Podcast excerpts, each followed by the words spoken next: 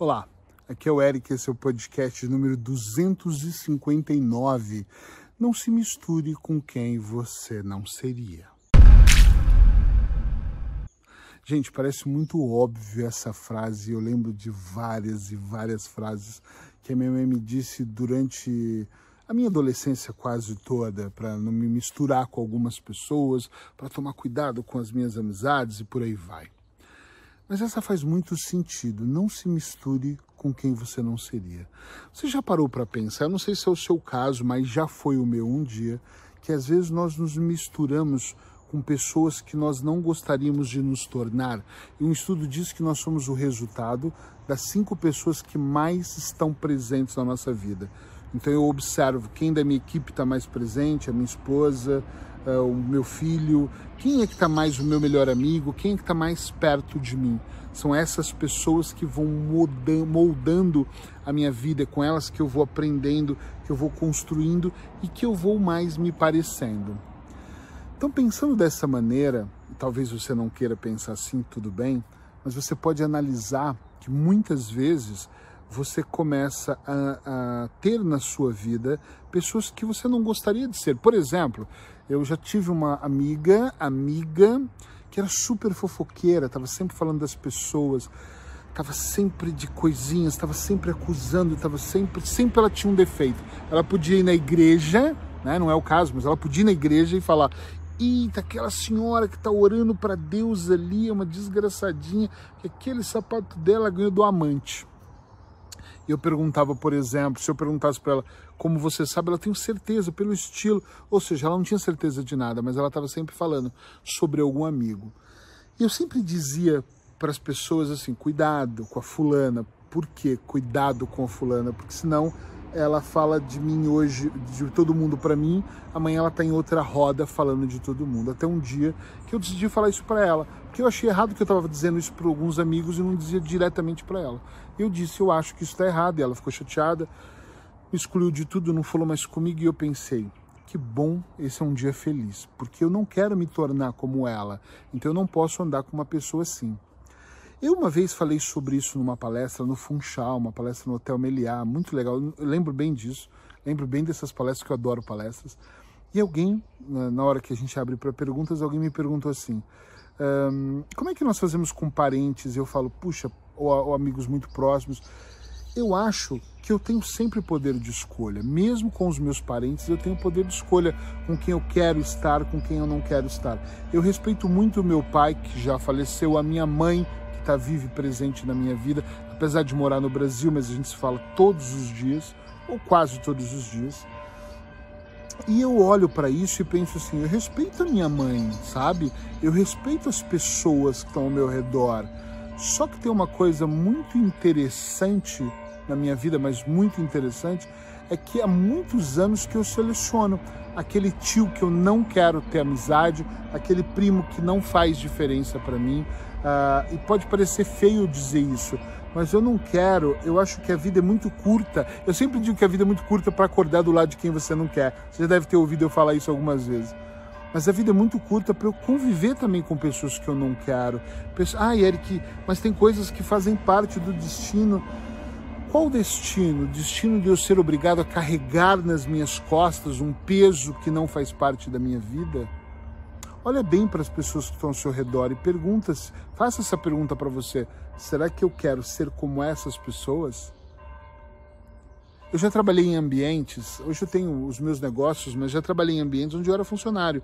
E eu tinha vendedores de seguro do meu lado, que eu vendia seguro é, quando eu tinha 15 até os, sei lá, 19 anos mais ou menos que eu não gostava do jeito deles, alguns que se embriagavam, bebiam todos. Eu, eu, trabalhava com uma mulher que ela vendia e fazia prostituição à noite.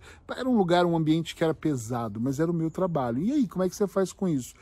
Eu não era obrigado a sair com essas pessoas, eu não era obrigado a manter uma amizade, eu era obrigado, obrigado não, eu por gentileza, por ter sido educado assim, cumprimentava, dava bom dia, falava e às vezes até calhava de sentar na mesma mesa do mesmo restaurante mas porque alguém sentava na minha mesa. Eu não lembro de eu ir na mesa de ninguém sentar.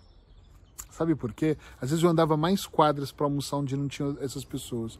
Eric, você está sendo exibido e está num outro patamar? Não é o patamar financeiro, mas sim, eu sempre tive num outro patamar. o patamar de não ser superior, mas o patamar de tomar cuidado para não me misturar com algumas pessoas. Eu sei, do mesmo jeito que eu recebo elogios com os meus podcasts, que esse é um podcast, antes de gravar eu pensei, pode gerar uma crítica enorme. Gere, critique, fique à vontade. Mas você tem que se preocupar com quem você anda. E quando você é pai, então, e mãe, você tem que se preocupar mais ainda em que tipo de pessoas você leva para dentro da sua casa. E sim, isso é verdade.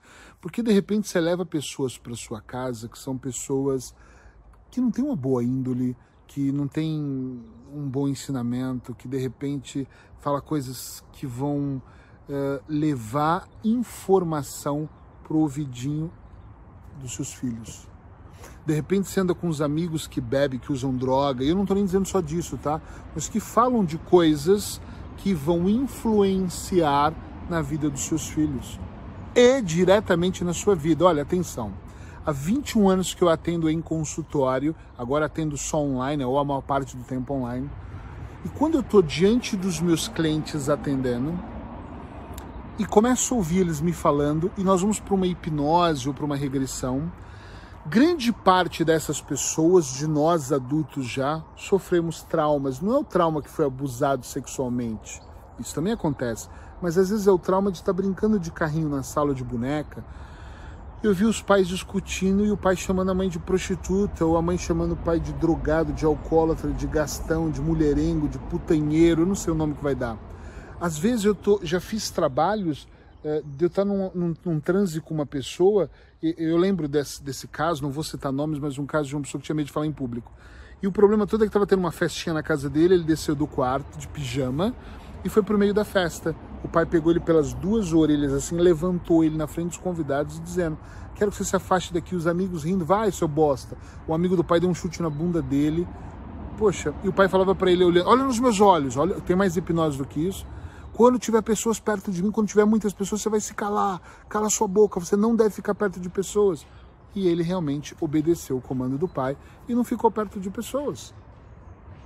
Entende isso? Ele não ficou perto de pessoas. Ele voltou para o quarto e ele cresceu e um simples fato que deve ter sido alimentado no dia a dia com calma é, com calma mesmo. A mãe alimentou, o pai alimentou, outro amigo alimentou. Ele ouviu coisas, ele começou a se retrair com medo do pai e ele começou a se retrair com medo da faculdade, com medo de apresentar um trabalho, com medo de falar em público e principalmente de estar do outro lado, do lado de outras pessoas. Eu sei que nem todo mundo é terapeuta, a maioria não é. Que não acorda numa terça-feira de manhã e fala assim: deixa eu analisar o porquê que eu tenho medo disso, por que, que minha vida empaca, por que, que eu tenho sentimentos ruins, por que, que eu tenho uma depressão e por aí vai. Mas eu, sem medo de errar, vou dizer para você uma coisa, sem medo de errar.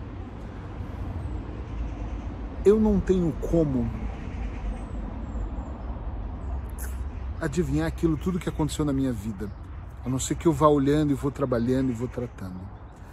Mas eu tenho como evitar depois que eu tomo consciência. Ou seja, eu venho trabalhando muitas coisas do passado. Eu venho trabalhando para os meus filhos, eu venho trabalhando com o meu ex-casamento, eu venho trabalhando com o meu casamento atual, eu venho trabalhando com os meus uh, funcionários, com a minha equipe, eu venho trabalhando de várias maneiras com os meus clientes. Só que uma coisa é que depois que eu ganhei consciência, eu comecei a tomar cuidado com aquilo que eu fazia no meu dia a dia. Por exemplo, uh, tomar cuidado com as pessoas que me cercam, tomar cuidado com as pessoas que estão falando. Eu não quero ter pessoas do meu lado que só reclamam, reclamam, reclamam, reclamam. Eu já ouço isso no meu trabalho, mas o meu ouvido é muito terapêutico. Eu filtro e depois a minha vida eu não levo, não carrego isso. Eu desenvolvi essa habilidade ao longo do tempo. Penso que psicólogos, psiquiatras, médicos também são assim. Nós terapeutas vamos desenvolvendo essa habilidade de neutralizar aquilo que vem do externo, ok? Só que uma coisa que eu fico muito, extremamente, muito curioso é quando eu vejo as pessoas não se importando. A vida é tudo uma festa, porra louca e vamos pra vida e ela não percebe que ela está se programando. Você gostaria de ser aquela pessoa? Ah, eu não gostaria de ser como aquele cara. Então por que você convive com ele?